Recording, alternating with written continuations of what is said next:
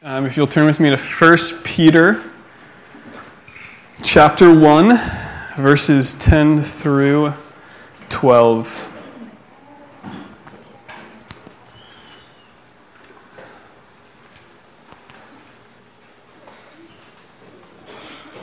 and this is what it reads This salvation was something even the prophets wanted to know more about when they prophesied about this gracious salvation prepared for you.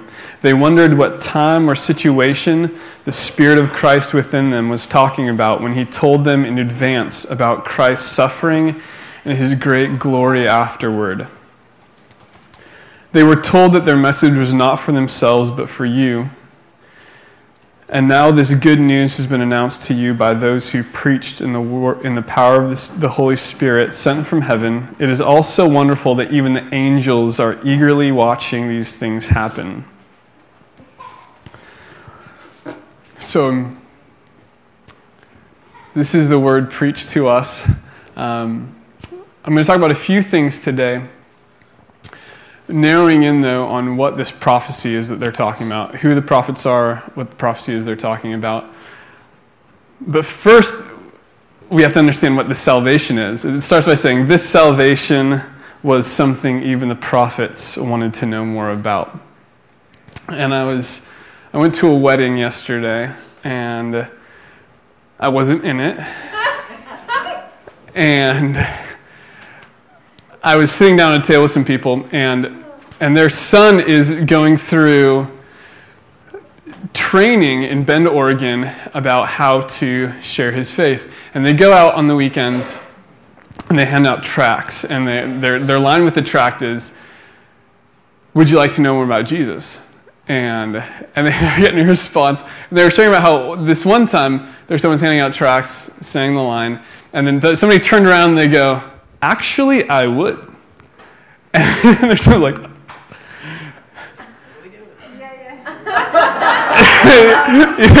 during the headlights. And, and but we have those experiences. And, and, and so I, I really wanted to quickly go through this salvation. What is it talking about here when it says this salvation? Uh, so, so we know exactly what we're talking about here. Uh, this salvation in 1 Peter 1 3 through 5, this is what it talks about it. It says, All praise to God, the Father of Lord Jesus Christ. It is by his great mercy we have been born again because God raised Jesus Christ from the dead. Now we live with great expectation and we have a priceless inheritance, an inheritance that is kept in heaven for you, pure and undefiled, beyond the reach of change and decay. And through your faith, God is protecting you by his power until you receive this salvation, which is ready to be revealed on the last day for all to see. So this is it. because I know we read those things, right? And we're like, that's not John 3:16. I don't know where I am. and this is this is what it is because of his great mercy. So salvation begins with God having mercy on us. Mercy being a place where we can't represent ourselves. Do you, understand that? So we can represent ourselves in a relationship if, say, I come into the coffee shop and I say, well, I'd, I'd like a maple breve. Maple breve. I love maple breves. And and they say, okay, this is going to be, you know, 350. And I say, okay, and so I represent myself and I, I can pay the sum, right? Mercy is if I'm like, I, I'm dying for a maple pie. but I don't have any money. And, and, they, and they go, it's okay. I will give you this maple. It's not going to happen, okay, for you guys, but this is just an example, okay? this is a business, okay? but right, so this is because of his great mercy, we have come to God, being like we talked about earlier, being in this place of saying, I, I just don't, I don't feel, I'm not, I don't just not feel, but I'm not complete. I have this, I was, as Augustine would say, God, you made us for yourself, and our hearts don't rest until they rest in you. I'm in this restless place, God. I'm in this, this place where I need a relationship with you. God, I don't even know what that means when I say I need a relationship with you. I just, bah! Right? Because of his great mercy, this is what's happened that we have been born again. So, born again, not into our own family, but into his family. And because of that, this, is, this helps us. It says, therefore, we have an inheritance, an inheritance that's from him. Right? So, no longer are we inheriting what our family gives us, right? Which, which won't last too long. Um, but his inheritance, which is eternal life, right? Which cannot change or decay or perish, right? So that's what this salvation is, is, is God is having mercy on us and just saying, come, be my, be my child. Right? That, that is the salvation that's being offered to us. It's something that the angels were watching for. The, the word there is, says is stooping sideways is literally what it means. So they're like bending over the mercy seat of God, going like, what's going to happen? Right? They're, they're, they, they're, they themselves are eager to see the salvation take place. It's what the prophets were so excited about that even though they weren't serving themselves in what they preached, they preached it serving you. Right? Get this serving you. And it says they went through pains to seek it out, to inquire what, what the time and the person will be. And those are keywords. Time and person is what it says in NASB. And it's a better translation than the NLT, which is what we're reading out of right now. Right? The time and the person that the Holy Spirit was indicating. Right? So this is where we've come. I, I want us to, to begin seeing today this story of salvation through the eyes of the, the, prophets, the men in the Old Testament that we're talking about Jesus. And this is why. Because we live um, in a sea, I'm going to call a sea of mercy, right?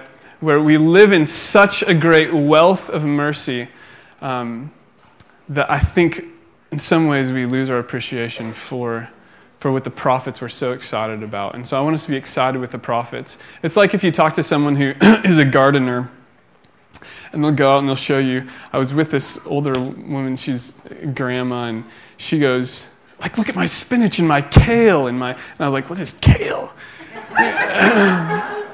what would even use it for?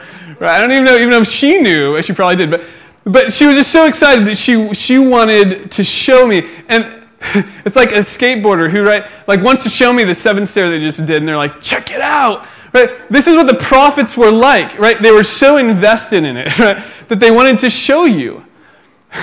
But we're also going to talk about why we aren't. To be a Christian is to be excited about salvation.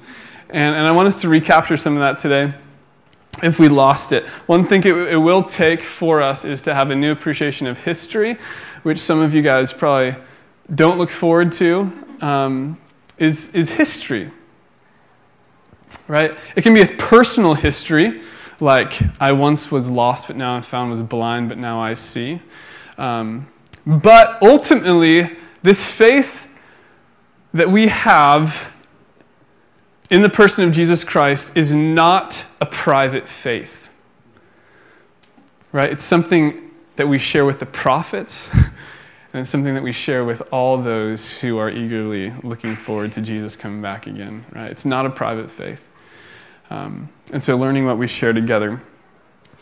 Uh, so listen to this. First of all, the prophets, who were they and, and what are they telling us? Um, if you'll turn with me to a few, few passages of Scripture, Luke 24 helps us understand their message, the breadth of it. This is Jesus speaking with two people on the road to Emmaus. And they're all distraught because Jesus just died, and they're, they're just telling him about it right, as he's walking there with them. They're like, Didn't you know what went on? Are you the only one in the whole world that doesn't realize that Jesus died? And this is what he says to him. He says, 24, verses 25 through 27. He says, Then Jesus said to them, You foolish people, you find it so hard to believe all the prophets wrote in the scripture. Wasn't it clearly predicted that the Messiah would have to suffer all these things before entering his glory? Then Jesus took them through the writings of Moses and all the prophets, exclaiming from all the scriptures the things concerning himself. So, Genesis to Malachi, he was just like, This is it. Look at it. Look at it. Um, Acts 3 18 through 25. I'm just choosing a few out of this, this plethora of, of scriptures that are offered. This is Peter preaching and says, But God was fulfilling what all the prophets had foretold about the Messiah, that he must suffer these things. Now repent of your sins and turn to God that your sins may be wiped away. Then times of refreshment will come from the presence of the Lord, and he will again send you Jesus, your appointed Messiah. For he must remain in heaven until the time for the final restoration of all things, as God promised long ago from his holy prophets. Moses said, The Lord your God will raise up for you a prophet like me from among your own people. Listen carefully to everything he tells you. And then Moses said, Anyone who will listen to that prophet will be completely, will not listen to that prophet will be completely cut off from God's people. So this is incredible. And I want to tell you two distinctives about the prophecies that we are talking about. Is we're all so familiar with Harold Camping now, and I'm sorry that you have to be. Um, this guy who predicted the end of the world last Friday and it didn't come. And, and that's not prophecy. Okay, what, what prophets actually, um, if we were in the Old Testament, Harold Camping would be stoned. Just saying. Um, because it was a very serious thing. It was a very, uh, I'm not saying this lightly, it was a very serious thing to make a prophecy, right? And what we have in the scripture isn't somebody writing a whole book on one sitting and going, it's not like, like someone writing a novel and, and knowing, because they've sketched it all out, that, that what we're all in tension about on chapter 3 is going to be resolved in chapter 24. Right? It says, even in 1 Peter, that when the prophets prophesied, they, it said they, they diligently sought out when the time and the person would come. They, they invested in this. When is it going to happen? And now we found that this person is Christ. Right? So, hundreds of years, get this, as we read a prophecy together, hundreds of years before Jesus came, this was being written. And this is miraculous. Right? Oftentimes, because we don't read our Bibles, we're like, and, and people come to us and they're like, have you, have you read the Bible? It's just, it's, anyone could write that. okay, turn with me quickly to Isaiah 53. And this is one of the prophecies that, that is for us, will help open us up to an appreciation of, of exactly what it's talking about. These prophets of long ago are, are predicting Jesus who would come So Isaiah wrote 400 years before the coming of Jesus Christ. Um, and we, we have early writings of Isaiah dated before the time of Jesus Christ. Um, so far before he came, this is what was being written about him. Isaiah 53 Who has believed our message? To whom has the Lord revealed his powerful arm. My servant grew up in the Lord's presence like a tender green shoot, like a root in dry ground. There was nothing beautiful or majestic about his appearance, nothing to attract us to him. He was despised and rejected. A man of sorrows, acquainted with deepest grief, we turned our backs on him and looked the other way. He was despised, and we did not care. Yet it was our weakness he carried, it was our sorrow that weighed him down, and we thought his troubles were a punishment from God. A punishment for his own sin, but he was pierced For our rebellion, he was crushed for our sin. He was beaten so we could be whole. He was whipped so we could be healed. All of us, like sheep, have strayed away. We have left God's path to follow our own. Yet the Lord laid on him the sin of us all. He was oppressed and treated harshly, yet he never said a word. He was led like a lamb to the slaughter and as a sheep is silent before its shearers, he did not open his mouth. Unjustly condemned, he was led away. No one cared that he died without descendants, that his life was cut short in midstream. But he was struck down for the rebellion of my people. He was he'd done no wrong. He had never deceived anyone, but he was buried like a criminal. He was put in a rich man's grave. But it was the Lord's good plan to crush him and cause him grief. Yet when his life is made an offering for sin, he will have many descendants. He will enjoy a long life, and the Lord's good plan will prosper in his hand. When he sees all that is accomplished by his anguish, he will be satisfied. And because of his experience, my righteous servant will make it possible for many to be counted righteous for he will bear all their sins. I will give him the honor of a victorious soldier because he exposed himself to death. He was counted among the rebels. He bore the sins of many and interceded for the rebels. Hundreds of years before Jesus Christ came, the prophet spoke and longed to know when the time and the person would come. Right? When will the man come who, by his wounds, I'll be healed? Right? Who will intercede on my behalf because I can't intercede on my own behalf? And they made careful searches and inquiries. I want you to know that there is a difference for us who come after Jesus Christ. I think so often we just meld the Old and New Testament together, and, and I want us to see why they looked forward to Jesus so much and why we can be so thankful that Jesus came. In, in Hebrews 12 17, it says this of Esau. I'll start in 16. It says, Make sure that no one is immoral or godless like Esau, who traded his birthright as a firstborn son for a single meal. You know that afterwards, when he wanted his father's blessing, he was rejected. It was too late for repentance, even though he begged with bitter tears. So, the word here, begged, is the same word used for the prophet searching, right? Esau searched for mercy. I want you guys to get this. This is hard. okay? The, the Esau, when he gave up his birthright, and yet when he sought it, he couldn't get it.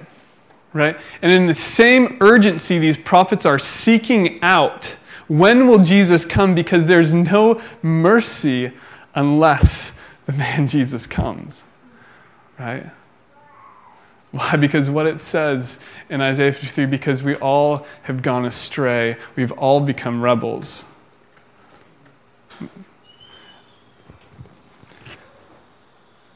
So oftentimes we treat the Old Testament like like it's God's old look and then he gets rebranded in the New Testament. Right? Like you, you have got the God of the Old Testament, and and he just needs like a an upgrade to become the God of the New Testament. But that's not what happens. What happens is Isaiah 53, where it says, "And it was God's delight to crush the Son." because what Jesus did, does is he becomes God Himself becomes our defender. When Jesus is explaining the law and the prophets, He says, What sums it all up? The Old Testament, what sums it up? What, love the Lord your God with all your heart, soul, mind, and strength, and love your neighbor as yourself. That is the summation of the law and the prophets. How would we sum up the law and the prophets? We can't do that, right? I just, I read the law and I'm, and I can't do that. I, I'm suffocated by the law. I can't, and so, and so all we want to do is be like, well, God changed his mind in the New Testament. He had to. No. what fulfills the New Testament is the same thing. Love the Lord your God with all your heart, soul, mind, and strength. We find ourselves so incapable of the love that we want to have. right? And, and this is, a, this is a hard teaching, but what's amazing is we find it so hard because we get, we just put our heads down and we, we look up to God and we're like, God, you're unjust. And all along, it's God who's saying, No. No, look to the person of Jesus Christ. Right? I have made a way. I have made a way. So, looking for the person in the time. I think one reason why we don't get this oftentimes is because um, is because we don't understand why Jesus needed to suffer and die. And so I'm going to talk about that really quick. Why did Jesus need to suffer and die?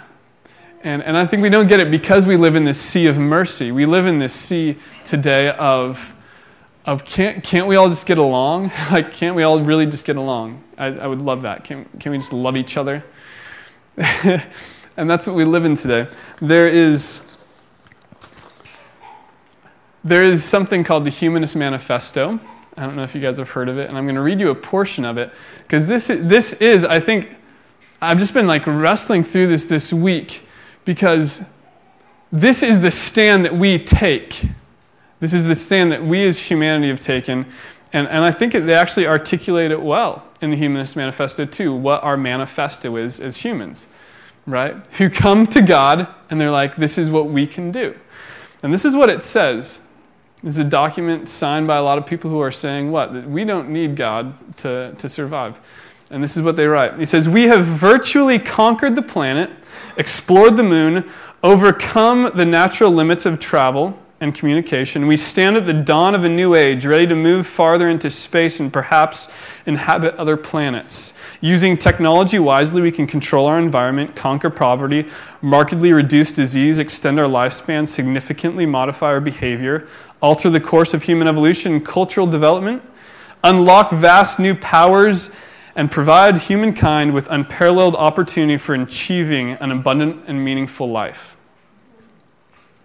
Right? That, that is our humanist manifesto. I didn't even have to write that, they wrote it for me. This is what we've done.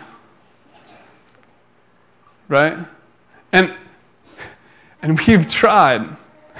I stand with you guys and just say we've, we've tried that and it doesn't work. I, was, and I, wanted to, I want you to compare this with the vows that I heard last night at the wedding I went to. I've been to a lot of weddings and I have never been so moved by vows in my whole life. Um, two months ago, I sat down with the groom, and, and he was just weeping to me, going, Daniel, God is faithful. I, I don't deserve this. And he had shared to me the last six years where he's pursued this girl and, and himself fallen into some pretty deep sin, and her mercy just like receiving him back, and, and them learning to to get to the point where they're at now. And it's amazing. So, six years.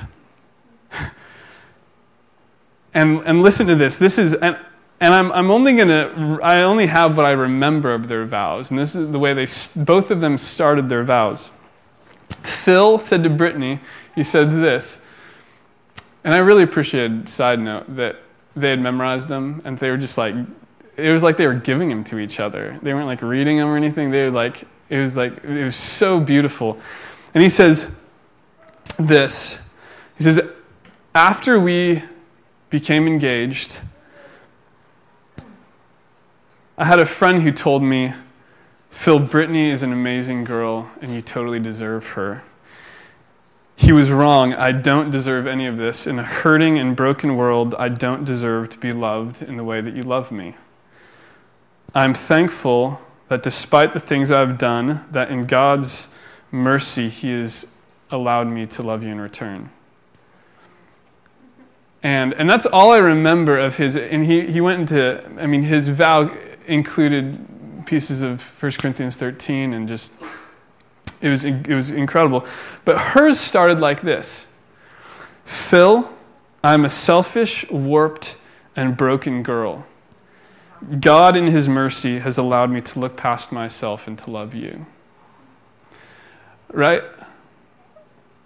And and I could go I could go into a lot of philosophy about why I don't agree with the Humanist Manifesto, but all I want you to see is these vows. And I think they present it way better than I could. This is powerful, guys. I I was stunned as I was watching them share these together, and I thought they are sharing they are sharing something so much more real than us just trying to say, I'm powerful and, and I can offer you something that's really complete. Um, they saw their need of Jesus and they understood why Jesus needed to suffer and die. Uh, they understood that they both so badly needed mercy. Um, and it allowed them to say, very honestly, I mean, the word that grabbed me was warped, right? She said, I am, I am a selfish, warped, and broken girl, right? And just grateful for God's mercy. And, um, and so this is why Jesus suffered and died, because God's justice required him to, de- get this, deprive Adam and Eve of some of their ability to pursue happiness, for they depreciated the value of his glory by declaring their own independence from him. And, and that's, a, that's a mouthful, but what this means is that, that Adam and Eve have declared for us, and we've really followed through with this, that God, we can live fun independently from you. And time after time after generation after generation after generation, we pretend like we can do that. You get this? We pretend like we can, we can live fine independently of God, but the prophets knew otherwise. As they longed for Jesus to come, right? They longed for a God who had, that God would have mercy on them, that God would express His mercy through the person of Jesus Christ, that Jesus is suffering. Because why? Because we have depreciated God's glory.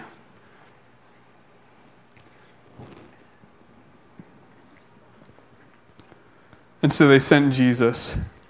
He would suffer, but then after it, he says, afterwards, he would receive his, the great, uh, his great glory afterwards, right? Christ's suffering and then his great glory afterwards. Um, so his great glory afterwards is this is that God's view is to restore us into his own glory and sharing the happiness that he shares in himself between the person of the Father and the Son, and that he longs for us to share with him too. So, why did Jesus have to suffer and die? Well, Jesus had to suffer and die because you couldn't do it. Right? You, can, you couldn't win mercy for yourself. But God loves to have mercy on you. And He's calling you. I want to have mercy on you so you can share. You can't have happiness independent from me. You can't. I'm going to make it so you can have happiness with me through the person of Jesus Christ. That's mercy. Because of God's great mercy, He's allowed us to be born again.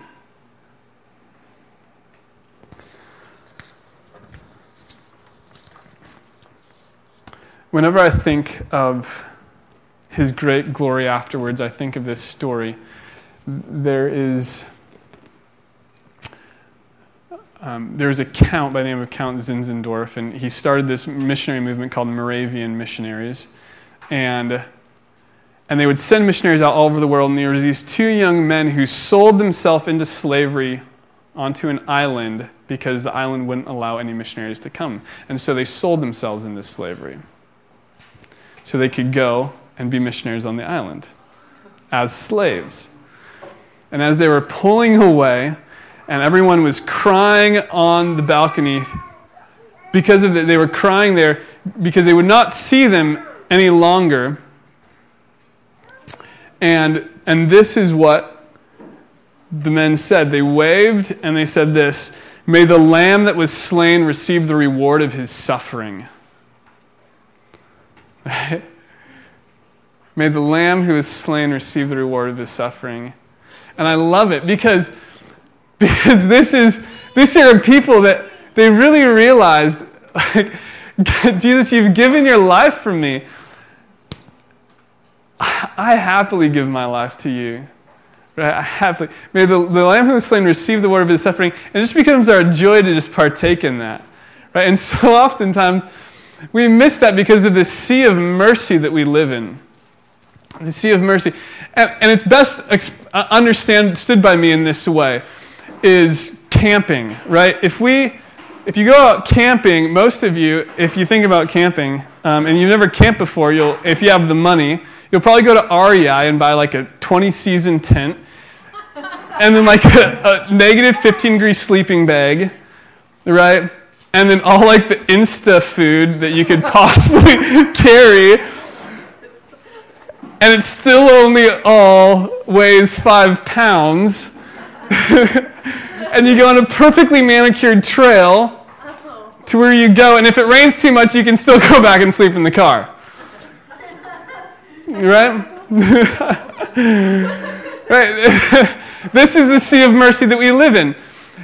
and this is why we don't understand because we live on this side, right? We live on this side while the prophets are waiting. The prophets are longing. When will, when will we just see it when the person of Jesus Christ, when mercy comes, right? And they're so excited about it, right? But we lose our appreciation because we're here. And, and guys, don't lose your appreciation for it. I was so moved this week just thinking, I, I'm so thankful. I struggle so hard time loving people. And, and I, I was so happy that that was the second commandment, and the first is love the Lord your God. Um, and, and thinking, man, God, you just called me to love you. And I thank you for Jesus because, like, like I just feel like I'm just so helped by him in that. So, anyway, I'm getting all sentimental on you guys. so, those that come to him in, in, in Romans 9, it says, they will not be disappointed. Why will they not be disappointed? Because Jesus Christ is the living prophecy. It's what for hundreds of years, from, since, since the fall, it's what Adam and Eve were looking forward to the one who would crush the head of the serpent right? And as, they, as we got through the whole Old Testament, and they're just waiting, when, when will this man Christ come? When will the person come who will suffer so I can be healed? And it, he came, and that was Jesus Christ who came. And this is, this is the hope that's being offered to you guys too today. And those who come to him will not be disappointed. Um, so I hope that you guys realize now that the hope you're sharing isn't something that's just a private faith that you've just decided independently to do. Um, that it's something that for hundreds of years people have just been looking forward, thousands of years people have been looking forward to it. And the promise is true, and we have it in the person of Jesus Christ. Um, so don't ever pretend, don't ever, ever pretend like you are doing it on your own power. Because you've received mercy upon mercy. And if you struggle with sin, come to the person of Jesus Christ because he suffered so you can be healed. right? And that's that is mercy that's what God was looking forward to giving you. That's what the angels were bending over the mercy seat to see. Right? This is the angels long to look into these things. Like they didn't even understand how it was so cool, how something so cool could happen. But it's a gift God's giving you, and and um, and don't neglect to let it bring a lot of happiness into your life. Um, so I'll pray for you guys, and then we'll sing.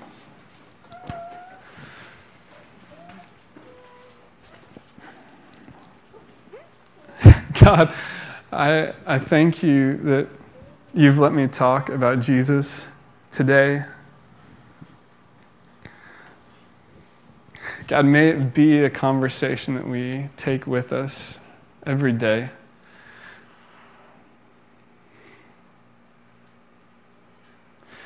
God, I pray that, that maybe some of the words, maybe even the vows that Phil and Brittany shared last night would just would help us see so much right now. I'm so thankful that in a hurting and broken world, Jesus Christ stands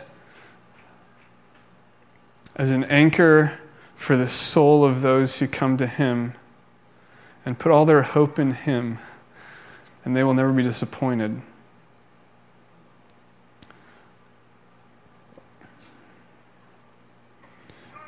God, I pray that this church will be a church that just recklessly trusts you, um, that we join with all the Christians of the Old and New Testament and, and, that have lived that just claim Jesus Christ is their one hope.